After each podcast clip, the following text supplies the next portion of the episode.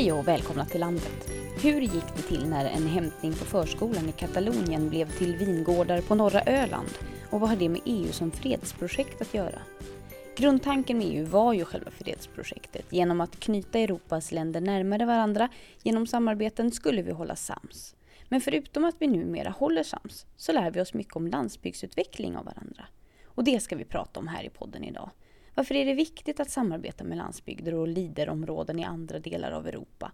Vad kan de här samarbetena handla om och vilka effekter kan de egentligen ge? Hej, jag heter Marion Eckart och jag jobbar som verksamhetsledare i ett liderområde men jag är även tillsatt som transnationell koordinator för eh, landsbygdsnätverket 25% av min tjänst under 2018. Jag är Lasse Velin, eh, Böda, norra Öland och eh, jobbar nu eh, som projektledare och koordinator för säl och skarvprojekt. Hans-Olof Stålgren eh, jobbar på Landsbygdsnätverkets kansli och jag har eh, ett ansvar för de internationella kontakterna i stor utsträckning.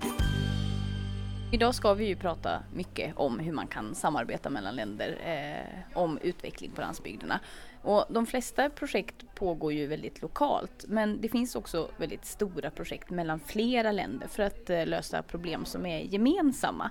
Vad kan det vara för typ av problem som är gemensamma i Europa? Väldigt aktuellt just nu så har vi ju två internationella LIDA-projekt runt hur vi hanterar integration på landsbygden och det är ju verkligen gemensamma utmaningar och möjligheter just nu. Landsbygden överhuvudtaget tror vi kan vara ganska olika. Eh, tittar man sig runt om i Sverige och någon från landsbygden kommer långt hemifrån så ser de att de har bekymmer oh, det är de bekymren vi har hemma. Och då tror vi det är bara så inom Sverige. Åker du på andra sidan Östersjön eller ner till Polen så hittar du samma frågeställningar. Och därför så, så, kan man säga, vad är det som kan vara aktuellt? Ja, nu är det migration och sådant naturligtvis. Men det finns någonting för alla skulle jag vilja säga. Alltid en spegelbild att titta i och lära sig utav. Sen tänker jag också här i, i norra delen av Europa så har vi ju något som knyter samman Östersjöländerna väldigt naturligt. Att vi delar ju samma vatten. Precis. Eh, det är också en ganska naturlig, naturlig samarbetspunkt eller vad man ska säga. Där märker man ju att vi har så mycket historia gemensamt. Mm. Eh, och, och eh, man har mattraditioner gemensamt och historia gemensamt. Förr var ju Östersjön den sammanbindande länken det var antagligen svårare för folk att ta sig, eller mer äventyrsfyllt att ta sig från eh, Kalmar till Göteborg än från Kalmar till Tallinn. Det var bara att sätta sig i båten ju. Men, men, men, tvärs över alla skogar och rövar och sånt i, i Sverige, det tordes man kanske inte. Så att vi, vi, vi, har mycket gemensamt runt Östersjön. Det är, det är viktigt att tänka på.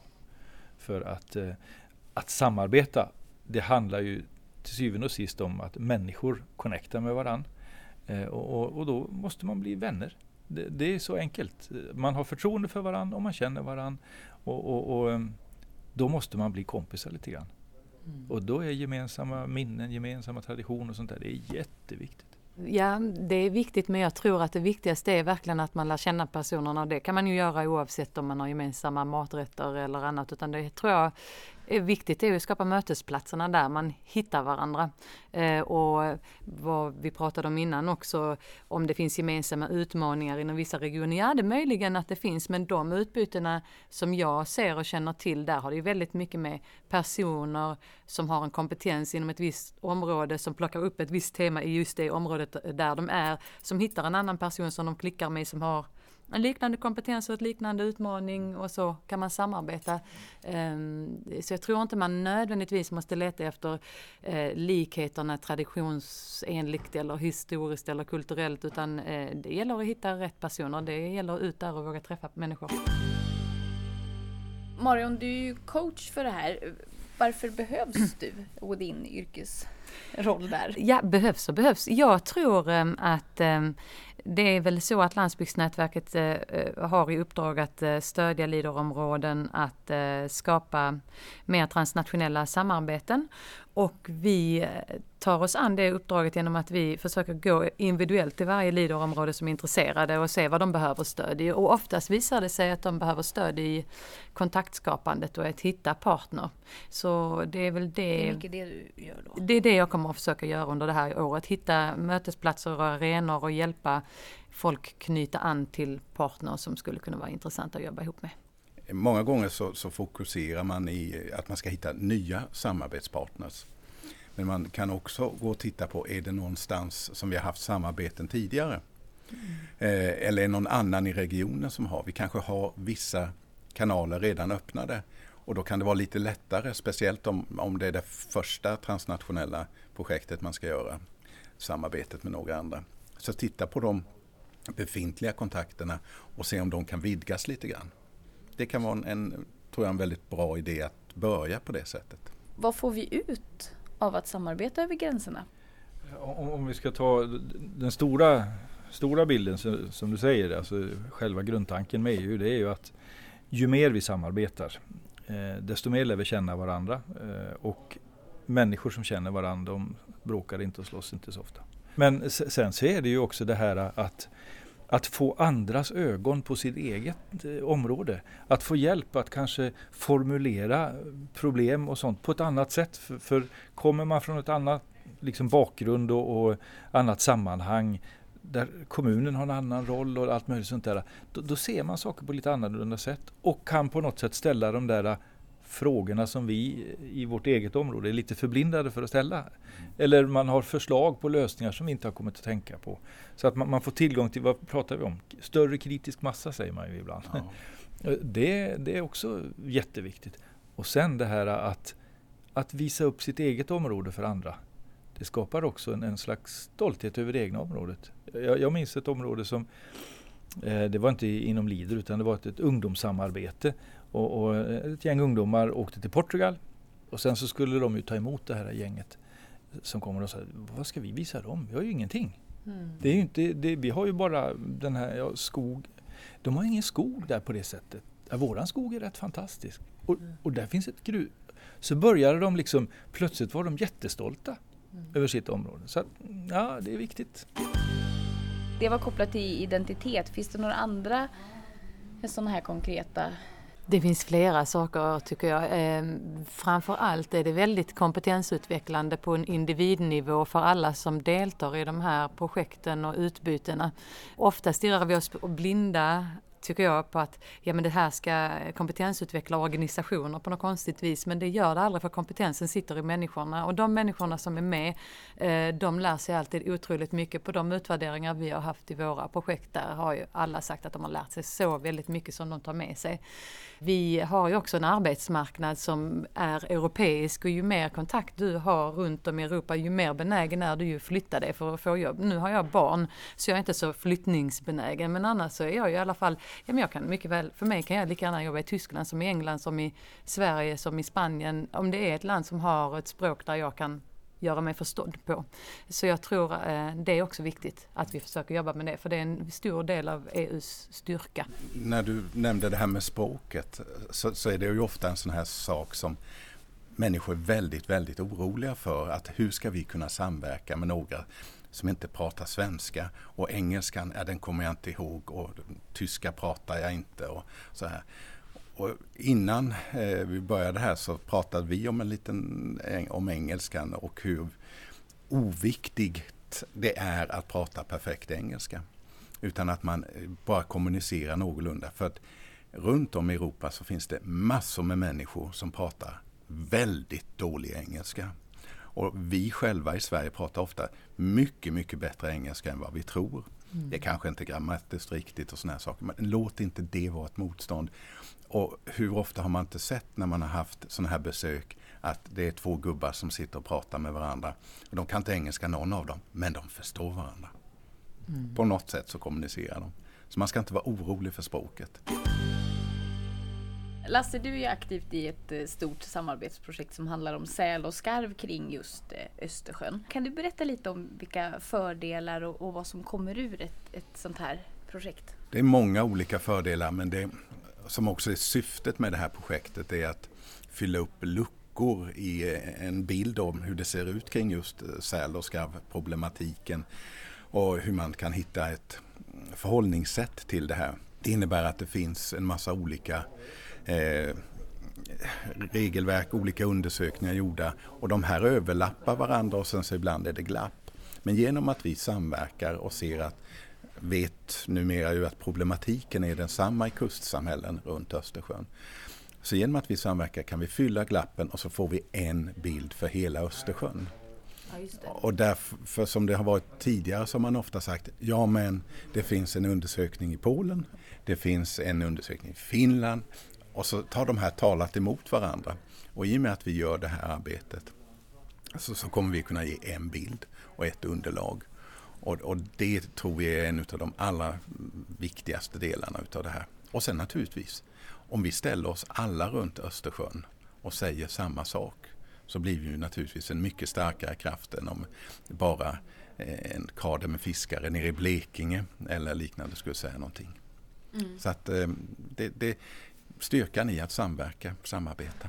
Just det. Och gör det också att det, vissa frågor kan bli lättare att lyfta upp högre på dagordningen i, nere i Bryssel sen liksom på, på EU-nivå också? Att få upp? Absolut. Eh, det är ju det som är det absolut finaste i kråksången. Att det här är ju någonting som kan bli relevant. Tar man inte och, och pratar för sin sak eh, så, så, blir den inte rösten hörd. Och kan vi då samarbeta och kom, se att vi har liknande åsikter och, och sånt här som andra länder så blir vi ju starkare röst. Jag kan också tänka mig att det är en och annan lyssnare som, som undrar sådär, man, varför ska jag samarbeta med Portugal om när vi har så mycket problem och utmaningar här hemma som vi behöver se om? Och, eller varför ska jag samarbeta med, med någon som kanske är på väg ur EU nu med Brexit som bakgrund och sådär. Jag tror att det är en del av ledarskapet idag överhuvudtaget. Att det handlar om att skapa nätverk runt sig själv och eh, i sin tillvaro för att kunna påverka. Och det gäller i Sverige, det gäller i EU och så vidare. Klarar du inte av det då kommer du att stå ensam och då kommer du inte att kunna påverka din egen omgivning och utveckling. Det är jätte, jätteviktigt att leda sig själv och andra tillsammans i ett nätverk och knyta kontakter det gör vi nog i ganska många sammanhang eh, i Leader Sverige faktiskt. Du pratade om det tidigare, Hans-Olof eh, vill jag minnas, nämnde någonting där. Just det här att det, man behöver lära känna människor. Eh, man behöver bli vän med dem och när du gör det så, så kan du också påverka. Har man sen ett speciellt syfte med det här, men det har man oftast med vänskap. Man kanske spelar fotboll för att man tycker det är kul. Och, och så kan man gå vidare på att man har ett gemensamt problem eller gemensamma möjligheter. För det är ju ofta att vi fokuserar så på eh, problemen. Ibland har vi möjligheterna. Eh, litet, kanske fånigt exempel men jag tycker det är kul. Två stycken som eh, pappor som utan händelse lämnar sina ungar på dagis i Katalonien. Pratar lite på vägen ut. Den ena är från norra Öland men han bodde där nere. Och eh, den andra han var egentligen från södra Spanien men de bodde båda två. De två träffas, snackar på vägen ut till bilen. Det här innebär med många turer, bland annat med insats av det Lidområde jag var verksam i då, att det börjar eh, göra, anläggas vingårdar på norra Öland i ganska stor skala som kommer att ge resultat om ett par år. Men det är det mötet. Sen tog de nytta av LIDO-organisationerna på respektive plats och vi kunde koppla ihop det här växla vidare utbildning och sedan så fick de också stöd för att sätta själva plantorna. Det är så nätverken går till. Man, man, av en händelse ibland och ibland väldigt medvetet träffar någon och så bygger man vidare på kontakter och man slänger ur sig lite idéer och plötsligt så klickar det till. Och jag, jag tänker på din fråga förut, alltså att, att syssla med de egna problemen först och så här. Jag tror att att isolera sig och syssla bara med sina egna problem, det har aldrig lett framåt egentligen. Nej. Nej. Så att, eh, att vi har egna problem, då, då ska vi verkligen skaffa partners och, och, lära oss av andra och bjuda in. Det, det, det är då vi kan gå, gå framåt. Så att eh, nej, vi behöver samarbeta mer.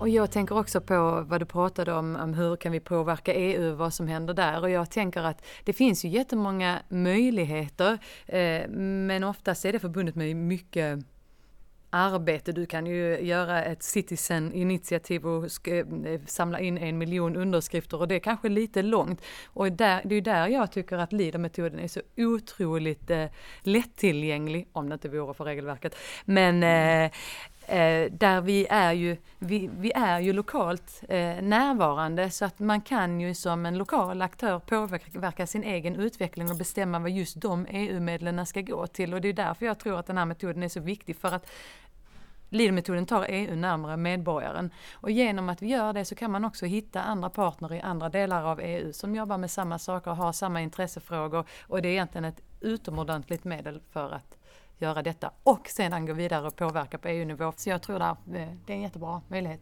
Lider åt folket, mer lider åt folket. och mer samarbeten. Precis som du säger att man kan påverka i alla olika led. Men jag är lite grann för det här att försöka fokusera på vad kan man göra inom det som finns. Mm. Och det är också inom som man kan förändra. Men, men då får man inte bara, även om vi pratar om lokal utveckling här ju, och det, det är viktigt, så är inte lokal utveckling bara lokal utan den är ja, global om man skulle ta till det riktigt ordentligt. Men för att få bra lokal utveckling så måste man veta vad som händer på andra ställen. Och tillsammans blir man den här kraften.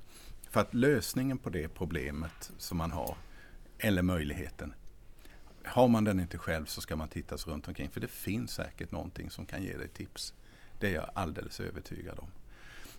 Annat sånt här exempel när man då samverkar, till exempel kan vara besöksmål eh, som är ganska oidentifierat. Det är något som man tycker har som potential. De samverkar med andra besöksmål, till exempel ett som har 200 000 besökare i månaden eller någonting sånt. Hur kommer det sig att de har det? Är det bara för att de är så jättefina eller för att gör vi någonting fel? Eller gör de något rätt? Eller gör de till rätt det där måste varit han Freud eller någon som spökade för mig där.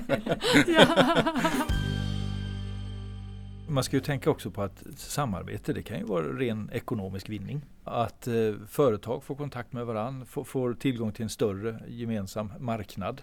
Jag tänker på ett samarbete som jag tycker är jätteintressant som har pågått under förra programperioden. Jag tror att de startar om nu igen här i Blekinge och Polen eh, mellan turismföretagare, små turismföretagare, där man har hittat en hel del företagare i Blekinge som kommer från Polen, har polskt ursprung många gånger.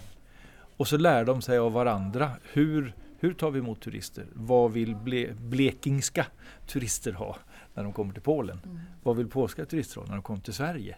Mm. Fantastiskt bra. Och det innebär ju att, att de har chans att tjäna mer pengar, att bli bättre företagare. Och det, det är en jätteviktig bit också. Nu är det ju risk, vi är lite grann kanske här södra Sverige så vi glömmer bort hur det ser ut och kan inte lika bra norra Sverige. Kanske till och med kan delar av Europa mycket bättre än vi kan norra Sverige. Och det är lite dåligt utav oss. Eh, men om man tittar på gränsen Torneå-Haparanda där, där har de ju gjort mycket just med, med samverkan mm. så, som ju är helt fantastiskt mellan två länder och dragit nytta utav det. Och det är ju ett väldigt nära avstånd.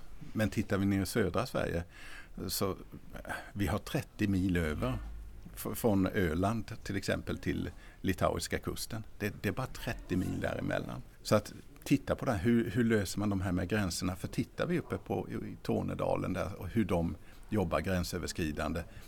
Då kanske vi kan lära oss vad är det de gör? För det är ju språkbarriärer som ska till förmodligen. Där tror jag vi har väldigt mycket att lära oss. Det skulle jag vilja göra ett sådant projekt. Det är inte gjort ännu. Men det kommer.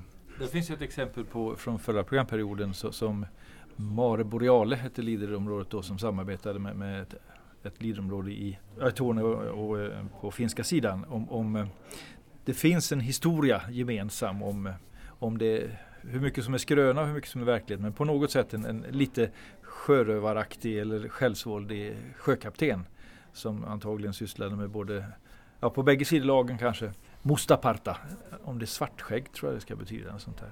Och av de här gemensamma historierna så gjorde de både teaterspel, eh, maträtter, det blev en restaurang som jag tror fortfarande, jag har käkat på den här Mustaparta en gång och ett lokalt öl över gränsen alltså som man bygger på någon slags gemensam kulturhistoria eller sånt där. Ja, jättebra. Det var allt för den här gången men om du vill samarbeta med ett annat land, har en projektidé eller kanske bara kontakter utomlands men inte riktigt vet hur ni skulle kunna hjälpa varandra. Ta kontakt med närmaste Leaderkontor eller Marion Eckert så hjälper de dig på vägen. Jag som producerat heter Ida Lindhagen och vill du veta mer om podden eller tipsa redaktionen så hittar du oss på landsbygdsnätverket.se. Vi hörs!